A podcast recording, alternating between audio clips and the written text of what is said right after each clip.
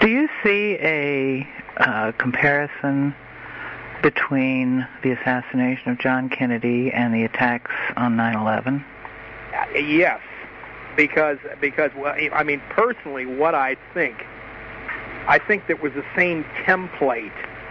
Now, of course, you know my position is that the Mossad was the prime conspirator behind the Kennedy assassination, just as it was on 911.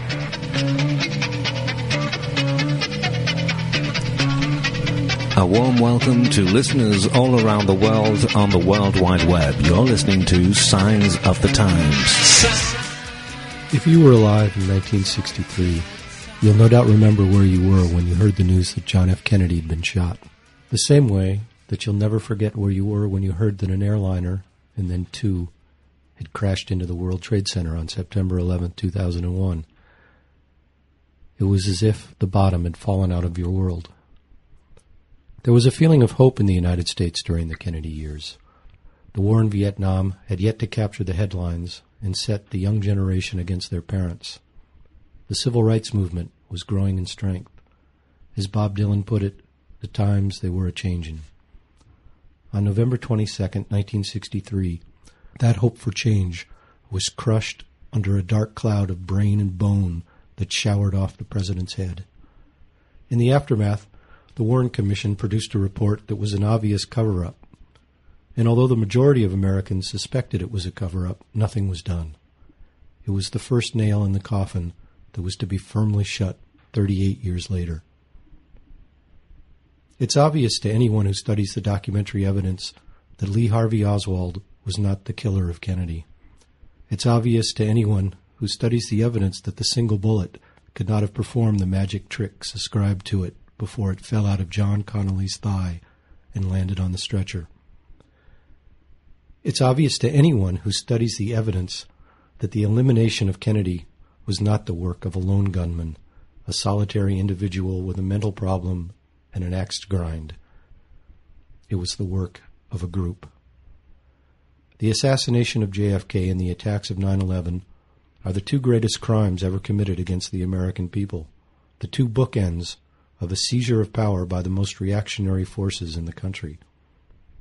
We should not be surprised that the same forces were responsible for both.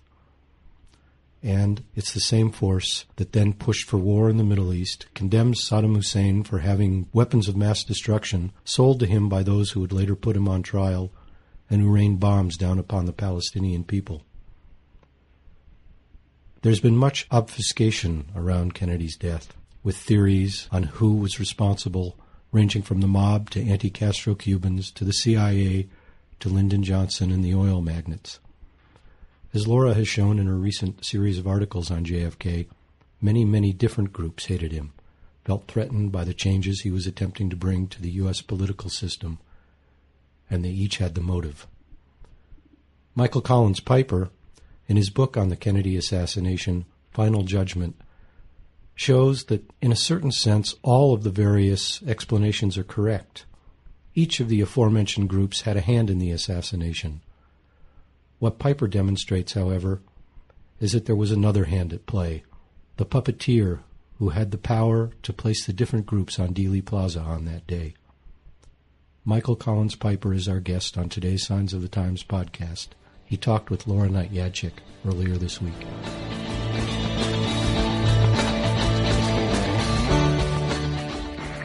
I've been doing is, is, is, and it's just like kind of a personal thing for me, uh, is I've been doing like this little commemorative thing about John Kennedy. Mm-hmm, mm-hmm. And the reason is, I mean, this is the 43rd anniversary, and that seems to be like an odd number. You know, mostly people do commemorations on even numbered anniversaries, you know, like 40th or 50th Yeah, or 30th yeah. or whatever. 43 does seem to be an odd number, but quite a number of years ago I had a dream and it was it was kind of an interesting dream because uh, a voice said to me in the dream that the secret is in locker 43. Really? yeah. so so for me uh, the number 43 became kind of significant. I don't know what it means or if it means anything in particular. It could have just been a glitchy dream. But anyway, He was also 43 years old, I believe, when he died, wasn't he? I don't remember.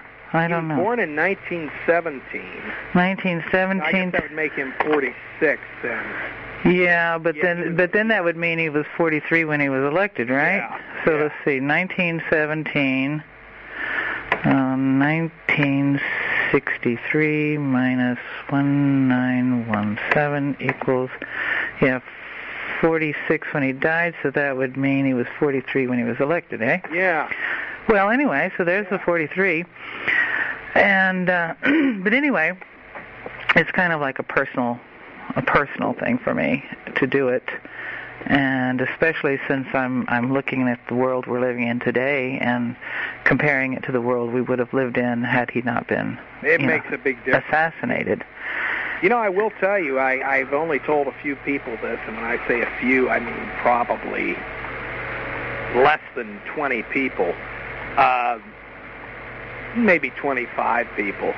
Increasingly told expanding numbers of it, but about a month before I actually started writing Final Judgment, I had a dream in which I was in the air over Dealey Plaza and I was watching the Kennedy motorcade, and then all of a sudden, I was like moving down right onto the scene and watching the whole assassination take place, seeing from a vantage point, although I don't remember any of the specific details, hmm but I was seeing not only where the gunmen were, where the bullets were striking, but I was seeing in little in little graphics in little blocks, like I was looking at a, a big collage.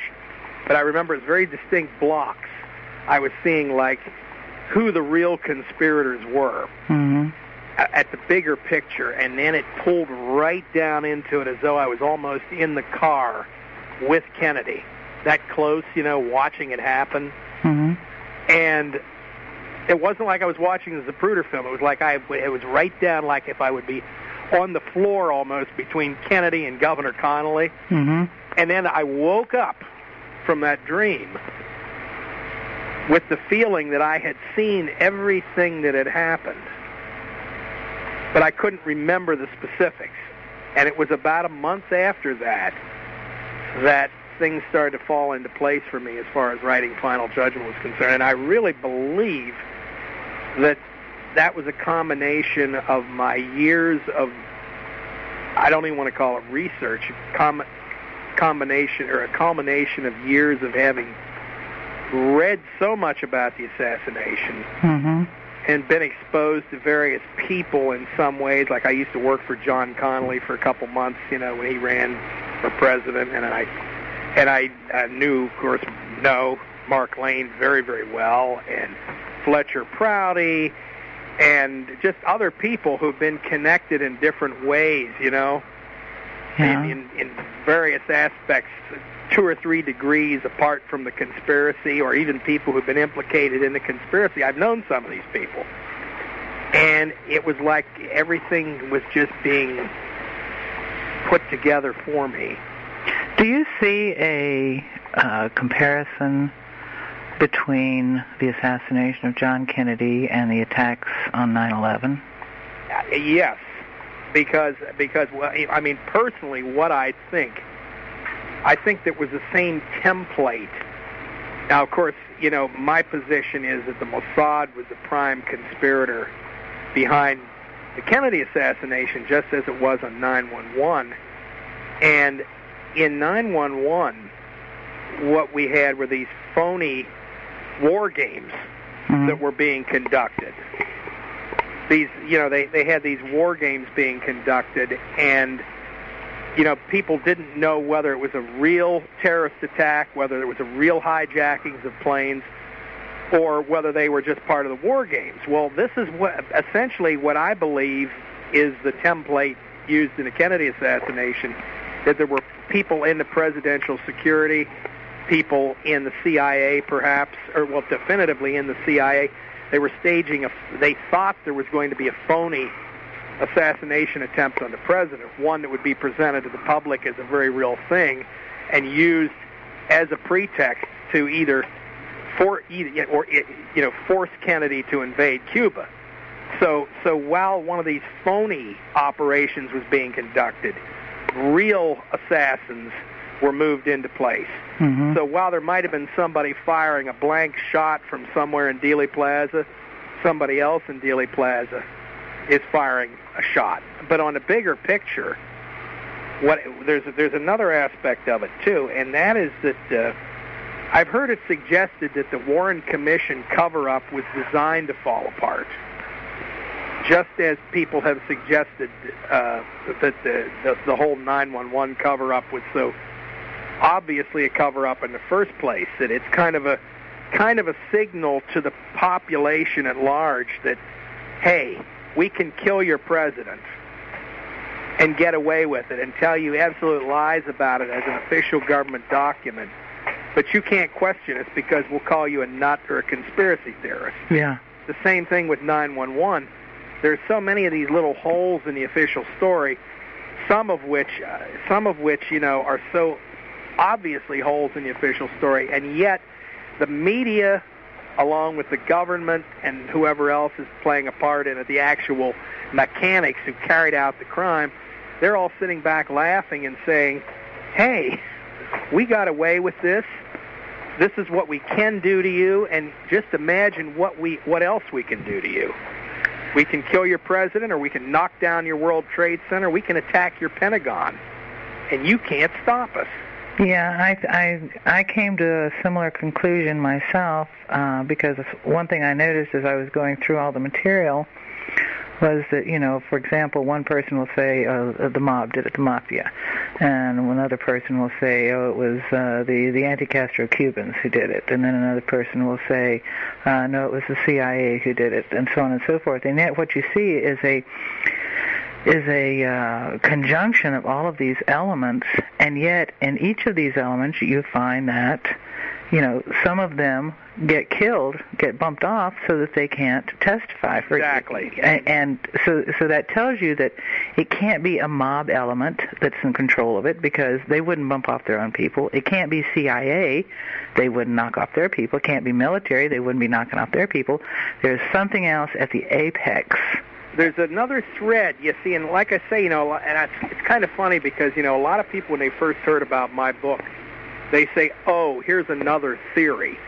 Well, it's you know, you know, there's some people, you know, say, "Oh, the KKK did it." Some people say right-wing extremists did it. Some people say the Texas oil men, you know, and they set off these different categories you know, but in fact, it, at least in terms of the the approach that I took, you can draw a definitive. Not, you know, some people then say, "Oh, well, he says the Jews did it." That isn't what the book says. Mm-mm. The book says that that you can define, you can. There's a definitive, not just Israeli lobby connection, but a definitive Mossad connection. Mm-hmm. That people either directly in association with the Mossad or people one step away from the Mossad through through very definitive contacts at one point or another were immersed or enmeshed in the whole thing. Mm-hmm. And and see that's why it's not like it's uh, and then then there's other critics of the book have come forth and said, "Oh, well he has now he throws the Mossad into the mix and how could all these people be interacting at one time?" Well, it's actually as as I've defined it, it's actually a very, very small, tightly knit group of people with the ability to manipulate considerably larger numbers of people Exactly. who may not even know for what purposes they're working. Yeah. And that's like I think what happened with Clay Shaw in New Orleans.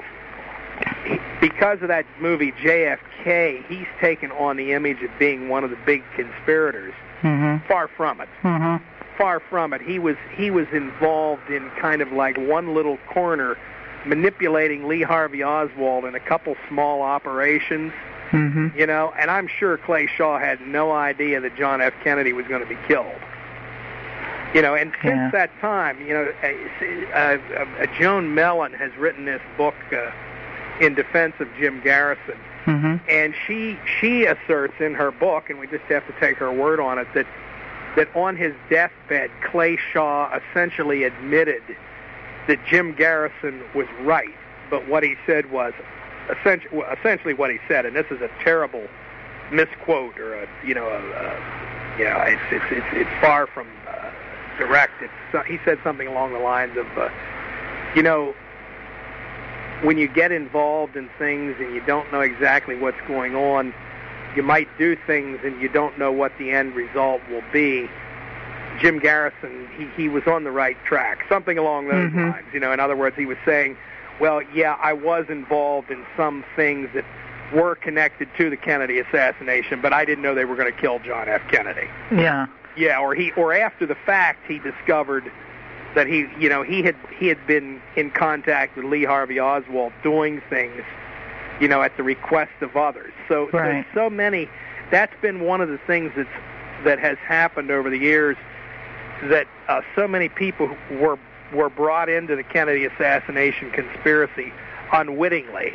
They Yeah. may have delivered a bag of cash from one place to another and it turns out they were paying off one of the assassins but didn't know it. You know, things like that. Mhm. But so everybody had something to hide. Well, that's uh, that takes me to another uh, aspect of that. For example, there is this uh, this film that uh, I just recently watched, uh, put out by uh, Wim Dank- Dankbaar. Yes, I haven't seen it, but I'm familiar with uh, with some of the things he's written about. Yeah. Yeah, and I so I'm watching this, and basically I get the idea that it's probably true that this guy did fire the headshot that killed Kennedy, uh, you know, or one of James them. James Files. Yeah. James Files, yeah. But the the entire film gives the impression that there were, you know, two or three mob hitmen uh, in Dealey Plaza on that day, and that was the whole show. And somehow I get the impression that that wasn't the whole show, that there was possibly a mob hit team, and there could have possibly been a Mossad hit team, there could have been a CIA hit team, all these different hit teams that were there and didn't know about each other. Well, see, that's another aspect of it. Exactly. That that different. Yeah, the one one group. You know, but say, just just look at it this way. Say that say say it can literally be compartmentalized as one is a mob hit team, one is a CIA hit team, one is a Mossad hit team, when of course the three of the the three of them are all intertwined. hmm But but just look at it from that perspective. Okay. Each of those teams could be told, okay, you're going to be here. One one of you is, you know, and they're all operating independently, but each of them are told when you hear the you hear the first shot come out of the Texas School Book Depository, you take aim and fire. Right. And then you hear there's that one little shot comes out of the Texas School Book Depository, and then there's a team on the grassy knoll, a team in the Dow Tex building, and a team in the sewer. Right. All those shots are fired at one time. Somebody's, unless they're really bad, somebody's somebody's going to hit the target, Right. and then there's going to be a backup. One of them, they're going to be told if it looks as though we need a backup, you know, or maybe one is told only fire if it looks as though, you know, I mean, you, I don't need to go into details. I mean, we could spin on that forever. hmm But what I what I tend to think in general is that that that that was the basic model eh, that what was used was that there was actually and Bobby Kennedy it's quite possible from what I've seen in some new material Bobby Kennedy himself may have been running the phony assassination attempt because you know the Kennedys were playing a couple tracks with Castro Uh-huh.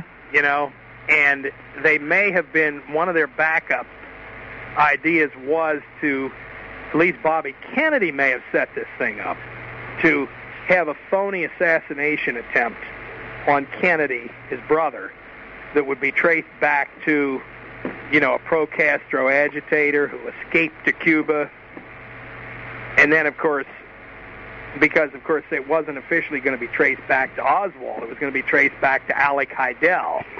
You know, Yeah. phony identity. You know, the whole deal. But in any case, then of course the real assassins stepped into place Right. and fired real shots. And of course, even Frank Sturgis, for example. Now, there's a good example. He is often cast in the role of kind of like a CIA CIA coordinator for anti-Castro Cubans. That's the general perception of him. But you know, it's very interesting.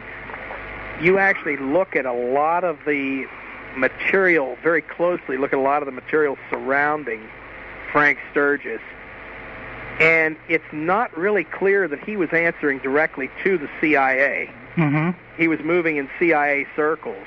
Right. But he was also, this is the thing about it, he, he was also moving in Mossad circles Oh boy. at the same time. So, so even and and his source of funding, his source of funding was always very very unclear. But all the indications are that that it was Jewish organized crime money with Lansky and Mossad connections. Right. So so even there, it's kind of like just a little bit, a little bit out of the realm that most people understand, because that whole aspect of the Mossad and Kennedy's fight with Israel over nuclear weapons, that was buried for so long that no one ever had any reason to look in that direction. You know, I mean, so so even if people did catch on to Frank Sturgis's uh, Frank Sturgis's Mossad connections, they would say, well, that doesn't mean anything because you know Kennedy was a good friend of Israel, blah blah blah. Well, which was not the case at all. So, you know, it's like all these little little areas. You know, I. I uh, I uh, now you have a co- yeah you have the fifth or the, the most recent edition Right. of Final Judgment. You, you you see those different charts I've laid together there. Mm-hmm. It's about as close as I've been able to try to conceptualize it. You know, and and it's that's the, in that one chart I have in the book. Right, it's a box. There's all sorts of boxes interconnected with lines. There's that one area that you always see talked about, but those Israeli connections are always They kind of well just not discussed. It's yeah. not even a matter of suppressing them. It's just a matter of just not talking about them. You know, Right. Not, yeah, and, and and and of course, in some ways, that's very very comfortable. You know, it's it's in you know it's in the comfort zone. You know, and I understand that, but for for a lot of people, but you know, I, and they always say to me, a lot of people say, well, you have an axe to grind because you've been a critic of Israel for years, and I say, well, yes, that's true, but on the other hand, it's probably only someone with my axe to grind, someone who has read the literature, who is familiar with the subject matter, who bothers to look into these areas like JFK's war with Israel over nuclear weapons, and also someone who's identified with the issue and doesn't have to give up their career by daring to talk about it. Yeah. Because I've already got the I've already got the target on me you know, I don't I don't have anything to lose, but I mean there's a lot of people who've been writing about the JFK assassination for years and who've been invited to come on television talk shows. The minute they said Mossad, that would be the end of the gravy train for them. Well, for me, it was a little bit different because I didn't start out with any any idea of uh, any Israeli involvement in Yeah. in anything. It was examining the evidence that made it so clear that I, you know, I couldn't deny it. Yeah, yeah, yeah. I mean, it's uh, there's uh, I, I myself, and I, I even say this in Final Judgment. I say that uh, you know years ago, my mother had said to me, she, she said, "Why don't you write a book on the Kennedy assassination?" And I said, "Well, there's no." Because she'd read most of the books that I had read, just because they were around our house, you know. And I said, "Well, I said I just don't see any reason to write the book because I think pretty much it's all you know, said and done, at that point I was inclined to think it was a CIA faction hooked Mhm. up with the Cubans, you know, and then it went no further than that. You know, and I was like, so why write anything more about it? You know what I mean? Right. You know, and you know, it's funny. It's funny. Uh, uh, in in one of the editions of Final Judgment, I only mentioned it in passing, but uh, in like in the photo section. But Richard Perle himself, the Prince of Darkness, Yes. played a part in uh, in uh, instigating the, the the the phony story that uh, E. Howard Hunt was uh, in. Well, E. Howard Hunt may have been in Dealey Plaza, but he wasn't one of the tramps. You know, they. He, he oh no, I off- didn't. he looks an awful lot like the tramp. But uh, even Mark Lane doesn't believe Hunt was in, and a lot of people misunderstand that about Mark Lane's book, Plausible Denial. They think that Mark contends that Hunt was actually in Dallas on the day of the assassination. Not at all. Uh, but but Mark trapped Hunt into into basically uh, Hunt had things to cover up. Yeah. And as a consequence of you know he tells he told different stories to different people before he got his final story settled as to where he was and what he was doing and whether or not he'd been in Dallas at all.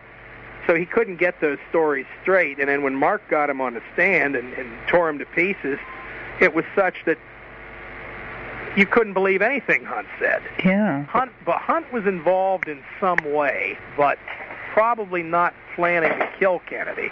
He was probably one of the guys who was coordinating this dummy assassination attempt, Yeah. and then of course it got turned into the real thing. Okay, But hold on. Let's hold on. Let me let's take one minute break here. Getting back to this subject of um, of Mossad, and uh, uh, you know, there's in, in the Bay of Pigs and so forth. Uh, in this, have you read Have you read Farewell America? Yes, very interesting book. Um, the origins of it are uh, Interesting. murky and interesting. Yeah. hmm Yeah, well, there was uh, as I was reading this, and I've been and I've been putting huge excerpts of it uh, up on my uh, blog and in my articles on the web. And a reader uh, sent me in, as a result of reading these these articles, sent me a link to uh, a speech that John Kennedy made on. Uh, let's see, I think it was April April 20, 27th of 1961. Uh, let's see.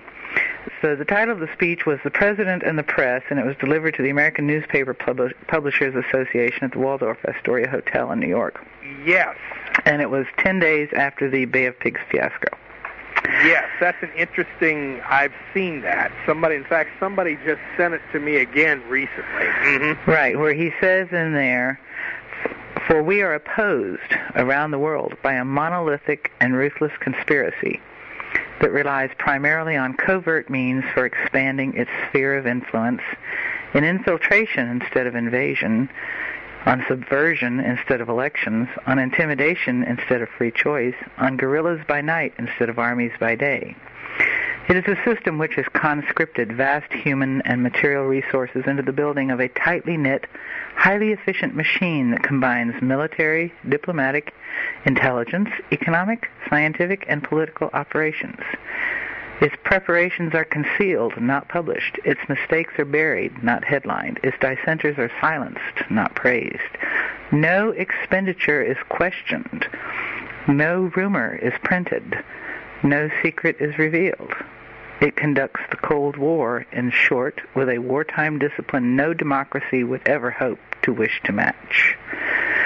And when I read that, I realized that what happened between the time John Kennedy authorized the Bay of Pigs invasion at what was it 1:30 in the afternoon, and then he rescinded that order at something like what 9:30 at night, Is that what the time frame was? That whole yeah. something like that, yeah.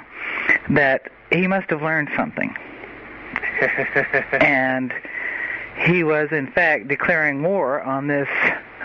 What did he call it? A monolithic and ruthless conspiracy. So John Kennedy was the was a conspiracy theorist. well, this, you know, that's the funny thing about that that speech by Kennedy that that couldn't were that delivered by any any person today, any any sitting politician today, they would be pulled off the stage with your old classic hook, you know. Right. They would say, "Uh-oh, this person has gone off the deep end. Uh, we've got a real problem here." Uh, such a thing would n- no politician today would ever dare say that publicly. Yeah, that that yeah, it- it's it's amazing, you know. And but but, but I'll tell you what I find, what is really interesting about that speech is that although although it was recorded, they they they filmed that speech. You, you got to think back in the context of 1963 versus 2006. Uh, 43 years ago. well, 43 years precisely. Yeah. You know, back in those days, back in those days, that that speech was probably never printed anywhere except maybe in some official roster of the president's addresses this week, but it was delivered to the press. That was a it, what was it? The American Newspaper Publishers Association. Right. Yeah, I mean, he, he was like literally in the belly of the beast. and he was telling them. Yeah, and the interesting thing about it is, is that you know the whole Bay of Pigs thing was all about the mob, including Meyer Lansky, and uh, and I believe he is specifically mentioned as being primarily concerned about this. Wanted Cuba back because it was their hellhole for gambling, for you know white slavery, for uh, uh, This was- s- selling drugs. Yeah, it was. uh That's what they wanted it back for. That's what the Bay of Pigs was all about. Was getting getting their client state back. Yeah, exactly, exactly. You yeah. know? yeah. So, and then you know he apparently understood and realized this at some point in that in what was it a, a an eight or nine hour period, and rescinded the orders and and and then ten days later he gave this speech. Yeah, this is uh, you know I I I've I, over the years I've seen and heard little little bits and pieces about various incidents that have taken place uh, in the lives of politicians where you know they have said or done something which was deemed incorrect by the powers that be Mm-hmm. and then and, and I'm talking about little obscure events. Now I'm not talking about some some blatantly obvious things that you can you know you can expect there to be a response to it. You know, what I mean, like you know, like John Connally was kind of on a roll towards the Republican presidential nomination, was getting big money and, and just getting all sorts of media attention, and then he then he raised questions about the power of the Israeli lobby, and of course that kind of was the uh, the, the, the The end of his career. well, yeah, that's that's something real obvious. But but over the years, I've seen and heard these little stories about strange events, you know, that happen. And this is what I think. This is probably what happened to John F. Kennedy. He saw he saw the he saw what it was really all about. I mean, I, I think he truly truly believed that he was going to be a real president. I mean, that you know, this is the kind of makeup I believe that the Kennedy family you know that's that was ingrained in them by their father you know Mhm. and then and then everything you know John F. Kennedy's assassinated and they still thought they were going to get Bobby back in there and they learned very quickly that they weren't. And you know now Ted Kennedy uh you know as I just was talking about this the other day I I actually have a great deal of respect for him. I don't agree with him on a lot of political things. I probably agree with him in retrospect, probably more with him than I would ever thought I would have, but uh, because I always considered myself to come from a conservative background. Mhm. But these days, I don't really believe too much in those those divisions anymore for a variety of reasons. But but there's been a great burden on Ted Kennedy because not only did he you know, he uh, you think back about upon the tragedies in his family, and he was he was the one, the youngest guy, maybe not the smartest guy, but he's the one who had to assume the leadership of the of the political dynasty and of the of the family, you know, and and and he's a very smart guy actually. I've seen him. I, I watched him one time walking. Uh, with some constituents on Capitol Hill, I was I just happened to be very close walking, and I was listening to him, and the guy was discussing legislation and and policy issues, you know, with with real uh, fervor, with uh, with uh, with real heart. Mm-hmm. Whereas a lot of these guys are just bums who don't know what the hell is going on, frankly, Right. you know, and they have their they have their administrative assistants tell them what to do and when to do it. But but Ted Kennedy takes himself very seriously, and you know, whatever you know, whatever you think about his politics, you know, you got to give him credit. At least he knows what he's doing Yeah. and why he's doing it. And I think that's also one of the reasons why he's been smart uh, in just uh, his family just doesn't talk about the Kennedy assassinations.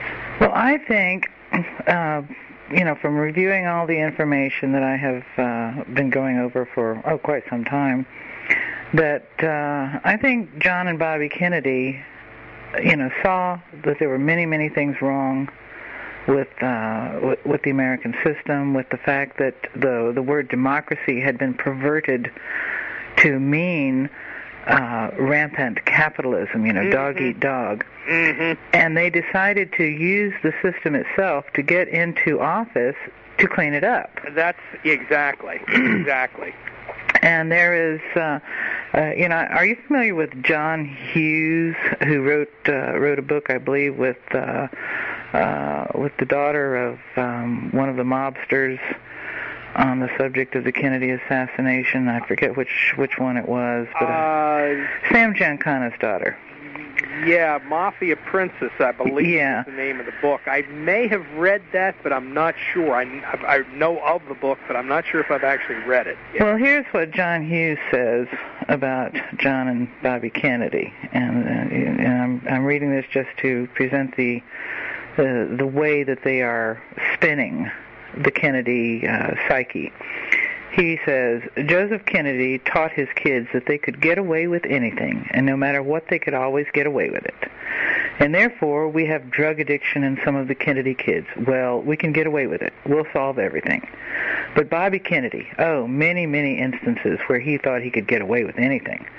John Kennedy believing that he could have intercourse with any woman in the world and get away with it. And so I think that there was absolutely one feeling amongst the entire Kennedy clan that whatever we want to do, we can do and we will get away with it. I think this was the Kennedy attitude. And if Bobby were really smart, he would have known, and I'm sure he did know, about the promise that his father made to the mob. If he were really smart, he wouldn't go after the mob the way he did. But it was very selfish on his part. He was going to make his name to get rid of the mob. Of course, it is said that Bobby Kennedy did realize that he, in an interesting way, was the reason his brother got killed. Mm-hmm. Well, you know, you know that's interesting. Is that sick? You know, th- I I think that's absolutely correct because they they I mean, you know, just looking at just looking at that aspect of of who the Kennedys made enemies with. Forget about the Israeli connection.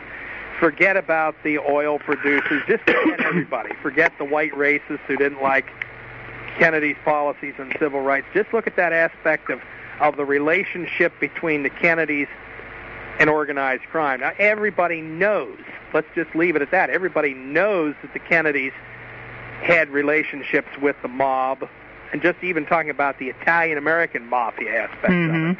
Okay. Everybody knows it, and yet we also know that, that Bobby Kennedy, as soon as they got into the White House, they launched this very real war on organized crime. Absolutely. And that is like, I mean, you know, for better or for worse, I mean, that is a betrayal of trust. Well, sure, but I it's mean, you know, you know, you might not be betraying the nicest people in the world, but you know, you know, in in in the world, you know, what is what do we talk about? Honor among thieves, you know? Well, they they just decided, hey, well, we can get away with this. Oh, I'm not sure that the, I, I think that it may have been more that they decided we have to use this system in order to take, you know, take care of this system. We have to bootstrap Well- ourselves in with it. Yeah, yeah, exactly. No, no, that's exactly what it came down to. But you know, there's another interesting element there too, uh, in regard to this whole issue of, of of the mafia, organized crime, and this is something that uh, uh, Roger Morris and his then wife. Uh, his name escapes me at the moment. I'm getting old here. Roger Morris and his wife Sally Denton, in their book *The Money and the Power*, which is a very excellent, uh, very excellent, an excellent history of uh, of Las Vegas and and and the casino industry, and and very specifically, they tie in the Israeli connections to it. It's very interesting that they they they they cross that line and they say how what a, what an important part Las Vegas played in the development of the state of Israel. In that book, they also go into the whole history of Estes Kefauver's war against the mob and so forth. And what they point out, and I thought this was very interesting, is that so many of the key democratic political machines around the country were under the domination of organized crime elements. And consequently, when the Kennedys began to move against these organized crime elements, they were in effect working to take over those Democratic Party machines in Mhm. key cities around the United States.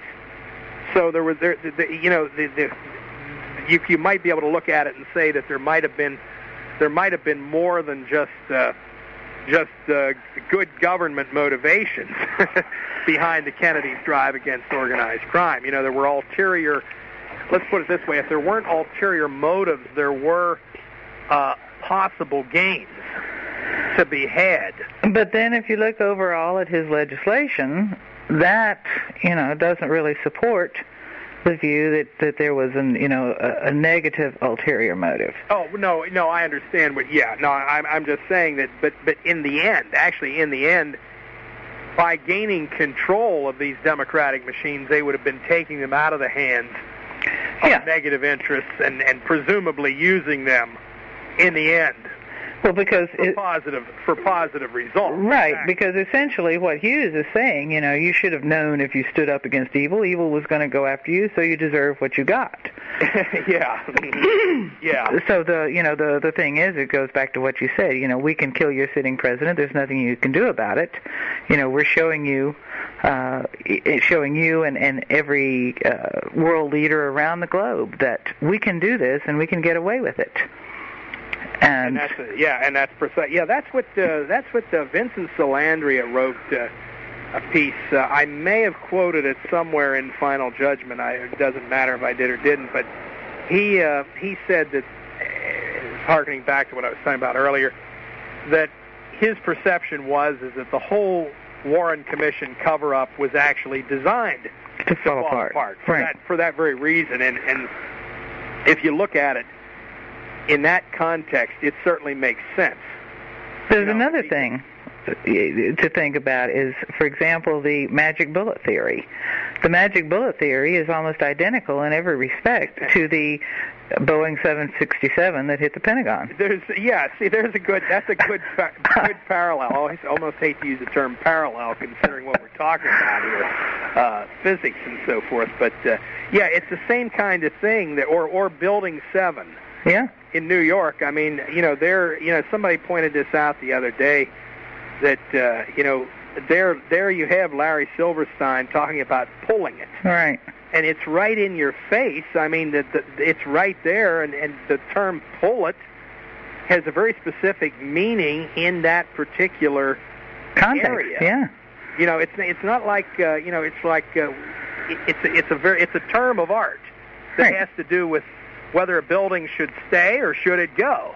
And when you say pull a building, that doesn't mean, um, well, it means what it means. pull it. Well, what we're seeing basically is is uh, the the execution of terror tactics against entire populations, including the world leaders, by a covert group, what uh, what Kennedy called the monolithic and uh, uh, the monolithic conspiracy. And you know, it, you know, my specialty is more uh, o- older history, not so much contemporary history and it reminds me so much of the institution of the Inquisition and uh, what the uh, Catholic Church did to the Cathars. You know, they would go in and and uh, and destroy an entire city, kill every living person in there, and and right away there were an awful lot of con- conversions to Catholicism from you know because Yeah, exactly. hmm and I think that that's even part of the reason why the why the Abu Ghraib uh, uh, torture scandal was leaked. I think it was deliberate. I think it was That's interesting. In other words, this is what will happen to you. Yeah. Yeah. It- you know, I mean, now they know that they do torture. Now they know that they legally can torture. Now they know they can lock you up without uh, without you know habeas corpus, without due process of law, and you're encouraged to rat on your friends, and that was, you know, one of the chief uh, elements of the Inquisition that was invented by uh, so-called Saint Dominic. Uh, was to announce that he was coming. Everybody knew what happened, you know, when he came, and that everybody should start to think about, you know, anything they had noticed about any of their friends or neighbors, and to come to make confession and so forth. And Not put the fear of God in you, put the fear of Dominic in you. Yeah. yeah, so everybody is sitting there wondering, you know, what does somebody else know about me? You know, what what might they say about me? You know, I better say something about them first before they say something about me. And it's and it's essentially an institution of a reign of terror. This is what we are experiencing today. it's I was going to say what the word the word the word to apply to all that is terrorism. Mhm. It's certainly spiritual terrorism, intellectual terrorism. It may not involve bringing a building down, but it's uh, but it's certainly uh, mind you know mind bending. I mean to you know you know to have you turning on your neighbors and wondering you know what you've said to them and uh, Mhm. yeah yeah it's funny I think give you a good example now did I send you a copy of my book the Judas Goats Yes, you did. Okay, good. Okay, I was thinking that I had. Well, of course, in the in the Judas Goats, I tell the story of how I had uh, gotten to know Roy Bullock, who was this uh, undercover informant for the Anti Defamation League, and you know, I began to, in my own mind, realize what I was dealing with. And you know, it's very interesting because because finally, when my boss said to me, "Well, he's he's supposed to he's ADL," you know, it was like all that time I had been thinking, "Hmm, I wonder what I've said to him that I shouldn't have." And then the next thing Willis Carto said to me was, "What have you told him?" Yeah.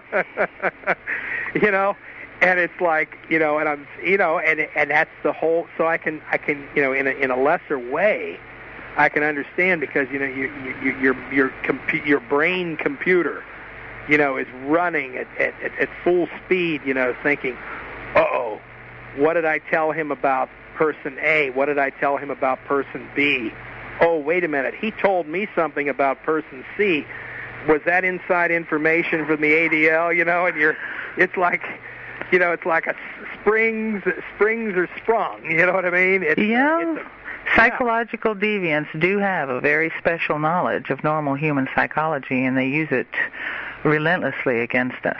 Yeah, well, see, you know what's interesting about this guy Bullock, this ADL guy, is that he apparently, if the news reports, I've never asked him about. it. I'm going to call him sometime, and after I send him a copy of the Judas Goats, his number's still in operation.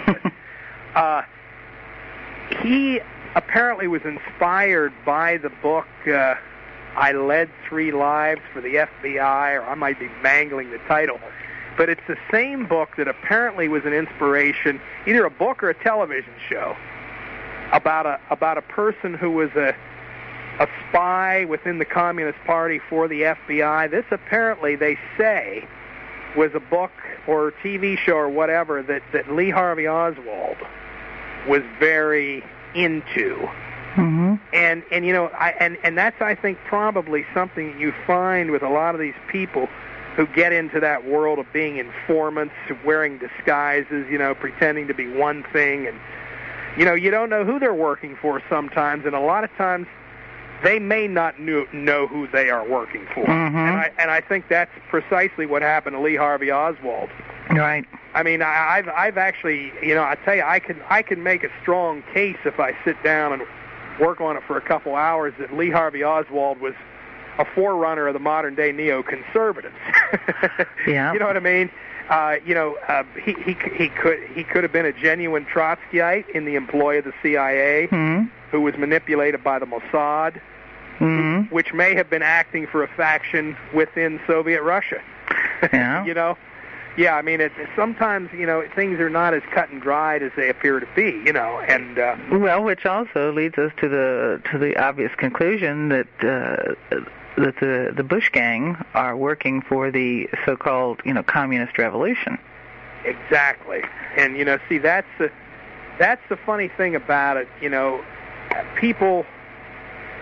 You know, when I was a kid, when I first started getting politically oriented, you know, of course it was it was Republican versus Democrat, and then I then I kind of wizened up a little bit, and I kind of said, oh well, it's really liberal versus conservative. And then I began to see something that maybe it had to do with more power and money. hmm And then you start digging in a little deeper, and it gets into areas that are beyond the average person's comprehension. Exactly. Yeah, you see, and and you know they and and you know it's funny because they they do these studies of of uh, the development of political awareness in people. You know, starting at you know this age and then it advances to this and this. I I don't think that the average person in the United States, at least, I, I based upon my traveling abroad and my conversations here in this country with people from abroad, I get a sense that that, that non-Americans have a better understanding of affairs in their own country and even really in the United States. They do. Than, than most Americans, but but but the the average American, I would say, on a scale of zero being total ignorance and ten being, you know, perhaps the broadest understanding, most Americans probably don't get beyond level two. Yeah, I was gonna. you know what I'm saying? I mean, for for you know, I'm putting on that on a zero to ten scale, but I mean, the average person doesn't even. I don't think the average person even reaches the point of serious partisanship. No. You know, there's there's there's the hardcore Democrats and the Republicans.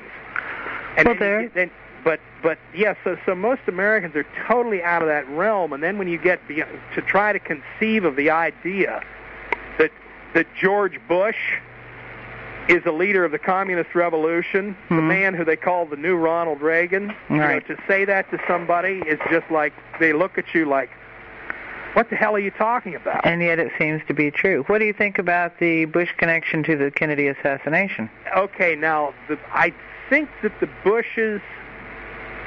There's no question about the fact that George Bush, the old man, H.W. H.W.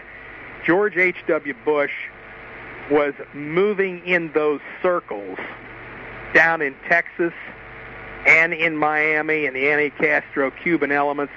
He had a he was in there somewhere. Yeah. He was in there somewhere, and I think that fact that he was in there somewhere is part of the reason why he was ultimately elevated to be CIA director and had the inside track in the inner circles mm-hmm. of the higher elite.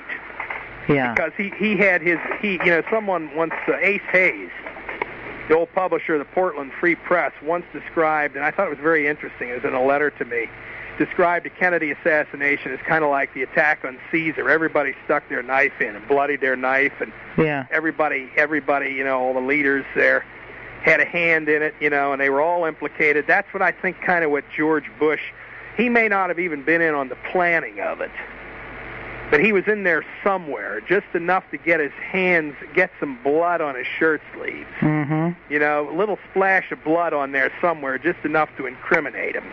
Right. So, so he was in, he was on the inside track somewhere. What do you think about, uh, uh, you know, something that I came across recently that, uh, uh, what's his name? The uh, the professor that's involved in the 9/11 movement. The oh, uh, uh, Fetzer. Fetzer. James Fetzer. That he claims that the Zapruder film is is faked. What, you know, I what's the deal on that? This this question of the Zapruder film and his claims about it having been faked, and there's other people who've written on this too. I am not. Okay, I've gone back and forth on it. On the one hand, I say to myself, no, let's just accept it for what it is. But again, it's one of these situations where there are enough people, in my perception, who seem to have some technical knowledge. I have to accept the word that they have the technical knowledge they have. You know, I used to, as I mentioned earlier, I used to fool around with eight millimeter cameras Mm-hmm. when I was a kid.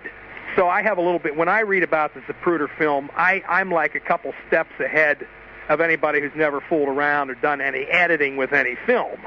Mm-hmm. You know, if you've never done that editing and you don't know that there's eight frames per second or whatever it happens to be, I forget what it is now. If you've never done any of that, you have a handicap in reading about things like that. So, so I'm a little bit ahead of the ahead of the curve on that. But I have to accept the fact or accept the claims of the people that they know about these technical matters, which in their view indicates that those films were were forgeries or that they were they were combinations of various films.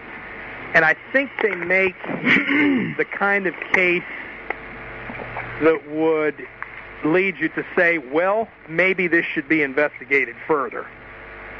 On the other hand, on the other hand, in the bigger picture, the way I look at it is that there's already so many smoking guns that we don't need new evidence to prove something that we already know, that there was a bigger conspiracy than it was than just Lee Harvey Oswald, and that the government gave a phony story. If you follow what I'm saying, it's like we, we it's like so what else is new?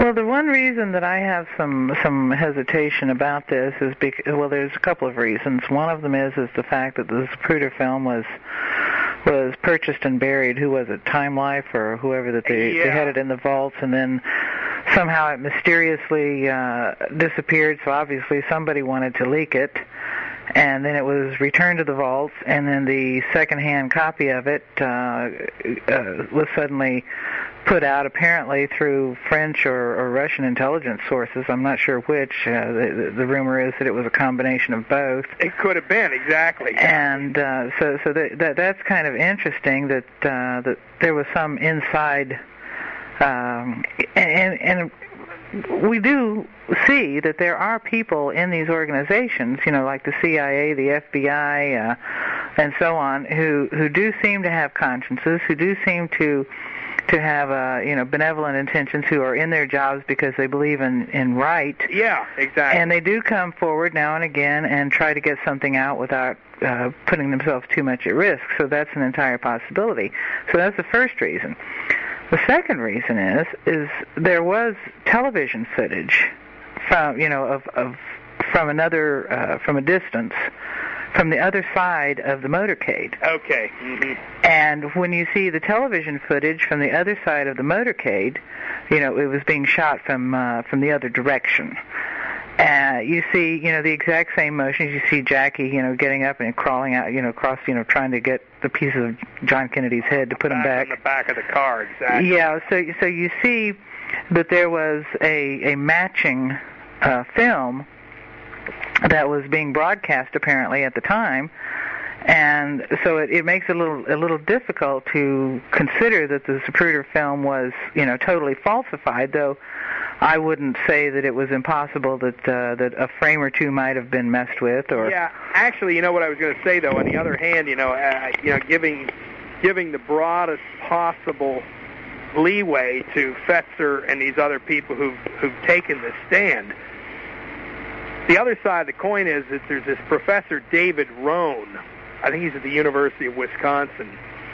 He has written a book about the history of the Zapruder film, Mhm. and if you read his book, he thoroughly refutes some of the things, some of the points that have been raised by by Ro- or by uh, by Fetzer and some by Fetzer and his associates. So, so it, that's one of those areas that you know, and, and it's funny because even Wrone's book, where there are many points in his book that I that I find very interesting. I mean, he make he one of his points that he he emphasizes is is that that that's actually Lee Harvey Oswald in that famous Altgens photograph Mhm. taken, you see the Kennedy limousine in the foreground, and in the background you see the uh, Texas School Book Depository. Mhm.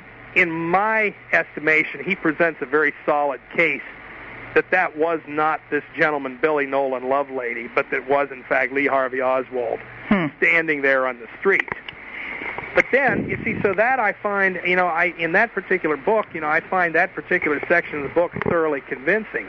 Then I read the stuff where he's talking about uh, about Professor Fetzer and this aspect of the Zapruder film being manipulated or altered or forged or you know a combination of various films, what have you. You read that, and he presents a pretty solid case there. That that at least in when I'm reading it, it causes me to question whether or not I should believe what what they say. But then here's the funny part about this book, Professor Wrone's book. Um, he takes a, a, a whole new position uh, describing the events of, or describing what you see in the Zapruder film, Mhm. which runs contrary to anything that anybody else has written on the topic. I, I don't remember exactly the specifics of it, but he has he has an un, he takes the position that Kennedy actually, you know, everybody that sees the Zapruder film says, oh, he doesn't move forward, he moves backward because it's obviously a shot from the front. Right. Well, Professor Wrone says, well, no, actually, this was a shot from behind, but it was fired at a time that Lee Harvey Oswald couldn't have fired it, or something like this. Oh, I mean, dear. like I say, so, So he adds a whole new element to the debate of the forensics of the act oh, itself. Oh dear. Yeah, so you know, it's like so it's like this is one of the problems with so much of the literature on the Kennedy assassination. It's just like the 9/11 thing. But just like 911, whereas you know people tend to, it's like going to your apple tree. You know, oh, that's a nice red ripe apple there. Hmm. Well, I like that one. You know, but let's see. Well, that one, that one's got a worm in it. I'm not going to touch that one, but it's from the same tree. Well, this is what I tried to avoid doing in writing Final Mhm. Judgment. And most people who are familiar with the literature, who have approached my book if you know whether they supported it from the outset or whether they were skeptical no one has been able to say oh you have uh, you've done uh, you've you've you know you've picked you've picked the right fruit and ignored the things that go- don't go along with your topic i've tried to lay it all out right. and I have not consciously. That was my big fear when writing the book itself, that I would come across something that would completely contradict my initial thesis. You know, Mhm. and and the thing is, I you know I I got into it. I already I realized within a couple weeks of research and writing combined that I already had about. I, I was saying to myself, I do have a book here. You know, I was saying to myself, I have the material for a book but that there was that horrible thought that one day I would open up a new book. And there would be something you didn't you did. Yeah, and it, it literally got to the point, you know, that it was becoming a very real fear because, you know, in my mind, in all honesty, I'm saying to myself, God, if I if if I can complete this book and don't find anything, you know, I'll really feel good because, in all good conscience, even if I had a 300-page book, and I left out, I deliberately left out something that I knew contradicted my own findings in my own mind. I couldn't have published the book because Mhm. I would have known that somebody else would have found it in a minute and been able to say, not call me a Nazi or call me an anti-Semite or a critic of Israel, but somebody could say, well, Mike Piper left out this fact, which proves beyond any question that the Mossad was entirely innocent or Right. you know, what I mean, so I couldn't have, I couldn't in all good conscience have have put the book together. But the funny thing is, even up to the very day, I had my manuscript complete. I was. It's funny. I remember this so clearly. I was sitting for some reason, sitting on my living room floor. I think I was down there putting the manuscript in a binder. I guess that's why I was sitting on the floor. But I, re- I, I, I had, or no, I had. I, I'm sorry. Doesn't matter. I, I had another. I had a binder full of old newsletters that I were putting together. That I was putting together in a binder. And I just happened to open up one of these newsletters. It was published back in like 1971.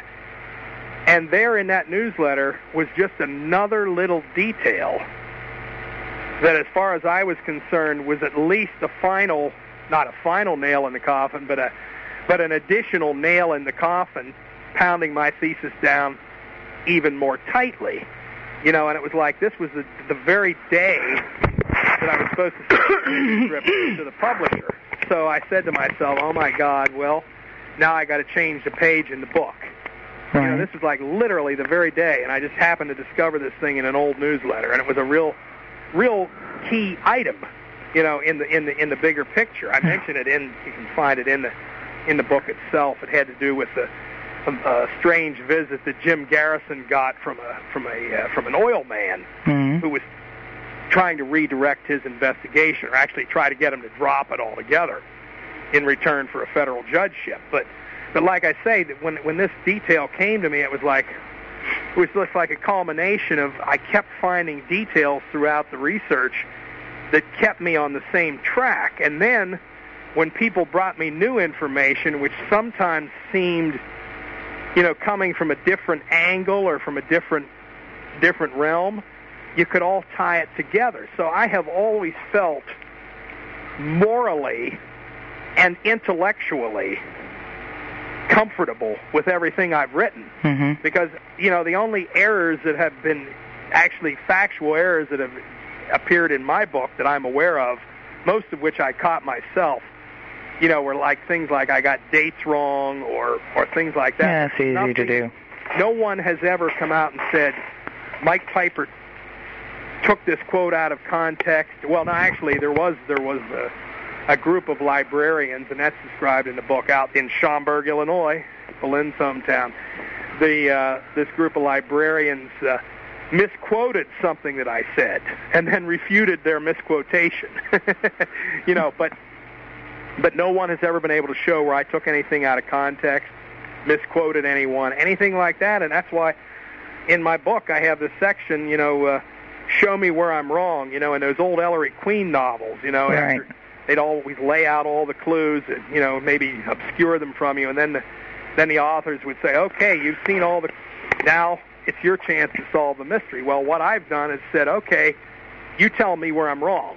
Show me show me where I've distorted anything." And all people do is call me names. Well, I've been I've been being called names for quite a few years now myself, so I know what that feels like. Yeah, you know, H.L. Mencken, who's one of my favorite writers, put together a shimp flexicon. And what that is, if you don't know what it is, it's an unusual term. It's a it's a catalog of generally it's a catalog of negative, largely negative commentary about oneself. you know, compiled by one of, of other things that other people have said about you. And mine is growing by the day. yeah, well, I, I've got I've got a few thousand pages myself. Yeah, I, I'm gonna I'm gonna publish a Piper Ship lexicon one day. You know, it's, it's sad because I actually, you know, I'm a bit of a book collector. Years ago, I could have had a numbered first edition of that very rare Mencken Schimpflexikon, and I I passed it up. I said, well, I'll pick up another one sometime. You know, I Yeah, right. find one. Yeah, right. In your dreams. That doesn't happen that way. Well, there's one one little thing about this uh, this issue of which direction John Kennedy's head went at which at, at what point that uh, is somewhat clarified uh, according to James Files in the Wim Dankbaar film, and he says you know that he was watching through the scope mm-hmm. and he you know and, and at the moment that he had his clear shot he said that you know he was he was aiming uh, you know and, and it's really really horrifying to read it and it upsets me to even talk about it but he says he was aiming for the eye and just as he squeezed off the trigger the head moved suddenly from behind and he and he heard the shot and he realized that the other shooter had shot almost simultaneously the head went briefly forward and then when his shot hit almost you know fractions of a second afterward that's what you know made the head go backwards That makes that's something you know. Um, Josiah Thompson, in his book uh, Six Seconds in Dallas, Mhm. had uh, had basically put forth that thesis that there had that there was first a shot from the rear Mhm. that came just moments. You know, I shouldn't even say moments before. fraction nanoseconds Yeah, before before the the head shot, and that to me, with what minuscule, what minimal knowledge of ball- ballistics that I have just from being around guns and from you know just from you know again having just a little bit more knowledge you know from just being around guns, that made sense to me. And and when you consider the fact, as as we were talking about earlier, that the likelihood that you know bear in mind that the whole time frame of the actual assassination you know it takes it takes longer to talk about it in one sentence. One very right. brief declarative sentence uh, than than it really actually happened in real time. When you have multiple gunmen firing from several different directions there were inevitably one shot from one area would obscure a shot from another area right you know, they, they you could have had six or seven, eight shots, ten shots, all in such a time frame and echoing and so forth that you really couldn't. You know, people in different areas would hear different things different things. Yeah, and you know, as we all know, eyewitness testimony, a dime a dozen. I mean, you know, so so I've always thought that was a very good possibility. You know, I, I really didn't talk about Files. You mentioned him earlier. I saw a video interview with him a long, long time ago mhm before uh, Dankbaar had gotten involved with it directly. And my imp- people have often asked me what I thought about it. I've always said, first of all, that there's no real contradiction of what he says with anything I've written in my book. No, absolutely not. Yeah, no, it, it fits right into the framework of, of what I've written. So, so The- I've never considered.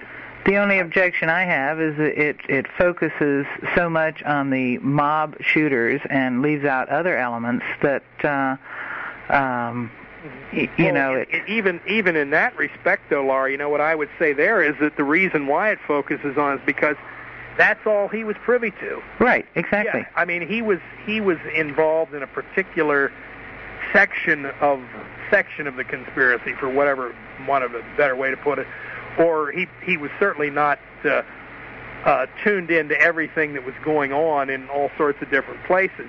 So, and you know, as far as his credibility is concerned, you know, I I guess I you know can. I, I've always thought I've been a pretty good judge of character. Now, you, watching someone on video is not like being, you know, in the room with someone, Right. meeting them, and so forth. But, but you know, I there have been times where I've watched people, you know, you know, on television or you know on videos, and I say, well, I think he's lying. Right. I think he has another agenda. You get a feeling about it. You get a feeling. I didn't get I didn't get that feeling either. yeah, see, that's what I mean. I didn't. Uh, I I I thought he he came across to me as a guy who had something to say. Uh, his his ultimate benefits from it are going to be minimal. If I mean, anything. because the guy's spending the rest of his life in jail, and he probably he probably can't make any financial benefit from it, and No. whatever family he has, if he has any at all, you know, I, I don't. Like I say, I I wasn't ready to dismiss this guy, and I'm not either. yeah, that's what I mean now. And and if there's someone, I, generally, if someone comes around with some claim of, of some sort, whether it's about, you know, JFK or Oklahoma City, there's some people who I, right offhand, I'll either say, well, I think he's lying, or I think he's exaggerating, you know. And, and there are these people, you know, there- these people are a dime a dozen too, who want to place themselves in into into a, an historic event. Right. You know, if only on the periphery. In this case, this guy's saying he pulled the trigger. I didn't get the. I didn't. You know, I mean, I haven't met the man, and even if I met the man, you know, It's a maybe- fascinating maybe video. He's such a good liar that I'd believe him in person. It's it's a fascinating video, and and uh, I think that it's it's well worth watching. And Yeah. there's there's quite a quite a few other uh, bits of footage in there, uh, you know, from different people, uh, including the uh, the forensic uh, pathologist. You know, who goes on to some extent about the magic bullet theory, and he even uh, exhibits the bullet that supposedly fell out of uh, uh, John Connally on the stretcher that they say, you know, this is the magic bullet. And then he shows samples of bullets that were test fired, you know, the same type of bullet. And then and then he shows all the X-rays of the uh, fragments that were taken out of John Connally's body, and then you compare them to the bullet which isn't missing any said fragments, you know, and you come to the realization that this, I mean, right there you have essentially, no pun intended, the smoking gun. This, ma- yeah. hmm hmm Yes. So- This is, you know, I tell you, the the, the whole uh, th- this whole Kennedy thing, you know, there it has generated. My attitude towards it is every book. I don't think there's been ever any book since I've written Final Judgment. I should put it this way. There has never been a book that has been that has come out that I haven't read. You know, I, I'm not prejudiced against it because I think, oh well, you know, this is you know competition or No, you're always looking for more information. yeah. I have bought eh, the only the only one I haven't bought is this that I can on, honestly think about it. I just thought of it the other day is the the book by uh, James Tague. Mm-hmm. He actually he actually bought a copy of Final Judgment from me, my book Final Judgment from me, and I you know just got behind because I always have so much to do. He has a new book out in which he just kind of reflects upon his experiences as having been one of the people who was actually one of the he's the lone survivor of the people who were wounded in Dealey Plaza that day, or at least that we know about. But but uh, but no, I I kind of in in the area of JFK research versus and and every other area of controversy, I like to read everything that I can get my hands on. Yeah. And and have the time to read because there are even books out that I that I there's some books that I think are obviously blatant disinformation. Yeah. Then there are other books out there by very sincere people who um, who in their own ways, you know, the the the, the book might be 300 pages long, and I might dismiss 299 pages of the book right. as a rehash of things that I've read 20 times in you know 20 times in hmm 20 different books, but there might be one page with a little bit of analysis Or a important data. of commentary hmm that causes me to stop for a minute and think. You know, and say, hmm, well, that ties in with what I believe, what I've written. Or it might cause me to say, well, wait a minute. Uh, hmm, is this a problem as far as my book is concerned? And more often than not, you know, I, I double check on what I've written and I come away satisfied and say, okay, I did all right. all a right. problem here Yeah. you know and then and then there's some uh, there's a couple books out that are just so such obvious crap Hit like pieces. this woman who wrote a book about Jim Garrison that was just so full of crap that that it was I, I can't think of the woman's name and then of course Joan Mellen now has come out with kind of a book to to uh counter that book but but but on the whole you know most of there's a lot of good people out there who've been who you know sincere people. I'll tell you I'll tell you who's an interesting writer who's got a lot of good insights. He's a, a British guy named Smith. Douglas Smith. Mhm. Um, it's it's kind of a, just an average name, and it do, it doesn't have a. It's not one of these pretentious names like Michael Collins Piper. It's a name like uh, maybe like I think it's something like John Smith or Daniel Smith or yeah, whatever. Anyway, he's written several books on the Kennedy assassination and have gotten some. They they've been in the bookstores, the chain bookstores, and I get the impression from this guy. Here's a sincere guy who's out there. He doesn't really have. He doesn't. He he doesn't have an agenda. He's uh, he's open to uh, to to to try to. He's in one of these the quote unquote sincere truth seeker. hmm You know what I mean? And and see that's that's a good thing because there are people out there like that who who really are who really are open to it. You know, and, and it's amazing to me. I found you know since since my book came out that I don't know how many letters I've gotten from people. Letters back in the days when people could still write letters, but uh, letters from people saying that how much of an impact the Kennedy assassination had on their lives. Oh, absolutely. And you know, I used to read about that in books, and it always was kind of distant to me. But then I get letters from people. You know, like uh, this one guy. It's it's funny. One of one of my biggest supporters is a guy who is he's a very well known professor in the world of uh, Indonesian studies. Mhm. And the way he got to be that way was because he was part of the first Peace Corps unit that was sent out in the Kennedy administration, and I think it was to Indonesia Right. or something like that. I mean, you know, but but the guy he's retired now in Hawaii and everything, you know. And Kennedy's assassination had a, he met Kennedy right before they went out on their, you know, in their unit. Kennedy's assassination had an impact in his life, and then this other guy who I write about in Final Judgment, Steve Froge. I mean, he was going out. He was getting ready to join the Peace Corps, and Kennedy was assassinated. He was so inspired by Kennedy, he was going to join the Peace Corps. Kennedy dies. He turns around. He says, "I'm going to join the Marines." People the- actually, you know, I don't know if people still react that way. Well, the funny thing is, is I think that uh, you know it was it was the masses of people that were hurt by Kennedy's death. Yeah, see, this is this is something that that that I guess, like I say, I had read about, you know, and seen on television. But you know, it wasn't until a couple years ago that um, and that particular night I'd had a few drinks in me to Mhm. to be completely honest, but I, I happened to put on a video of uh, of the coverage of the Kennedy assassination, Mhm. and I was watching the funeral. Mhm. And I don't know if I would if this would happen if I'd been completely sober or not, but I'm not one given to tears. Mhm. But I broke down.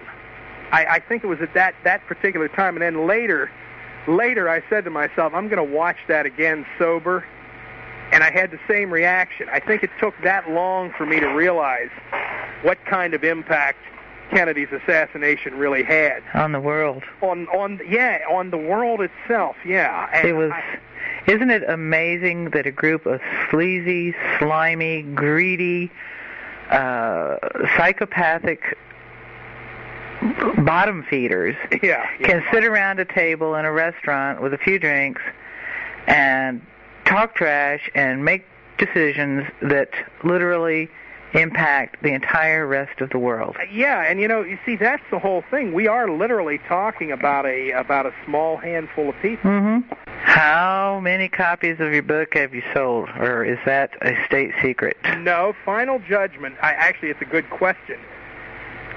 Final Judgment has sold, or copies have been distributed um, in the numbers of somewhere between forty-five thousand and fifty thousand. Excellent. Yeah, Excellent. The reason the reason why I can't give you a specific figure is because our own figures on what we have done here in this country are, you know, incomplete.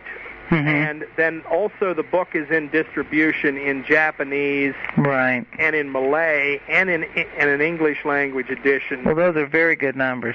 Yeah. Oh no, they. But yeah, when you consider the fact that the the and, and the average nonfiction book that is published sells a maximum of about ten thousand copies, hmm it's done pretty well. exactly. I think this is excellent. Yeah, it's been over ten years now, but I mean, but but you know, I knew from the beginning that it was going to be a while. You know, I mean, we we sold almost seven thousand copies when we first announced the book, so it, it got out there, but it took a long time for people to start talking about it. Right. Recognize- Word of mouth. Yeah, I, I, I Yeah, if you don't have a major distribution contract with a big name publisher, you know, it's very difficult. exactly, and and I never. So that's extremely good for for a, a book of that type, and hopefully uh, you're going to get some more orders uh, from from our listeners. What is the contact information for people who want to order copies of your book? Uh, well, they can just go right to uh, the American Free Press website at AmericanFreePress.net. AmericanFreePress.net. That's it. Yeah, And- or uh, the uh, the address of American Free Press in Washington. It's in Washington D.C. It's on Pennsylvania Avenue, which is easy to remember. So, give the exact street address on Pennsylvania Avenue. It's 645 Pennsylvania Avenue Southeast, just S.E. Capital S as in Sam, E as in Edward, Southeast, Washington D.C. 20003. We would like to thank Michael Collins Piper for talking with Laura. You can order his book Final Judgment, as well as the many other books he's written, from the website of the American Free Press at AmericanFreePress.net. Or you can write to him or them at American Free Press, 645 Pennsylvania Avenue Southeast, Washington, D.C. 20003. To discuss this podcast or any of the stories that appear on the Signs of the Times pages, you can come to our forum. Just follow the link from the homepage, www.signs-of-the-times.org. Thanks for joining us, and we'll see you next week.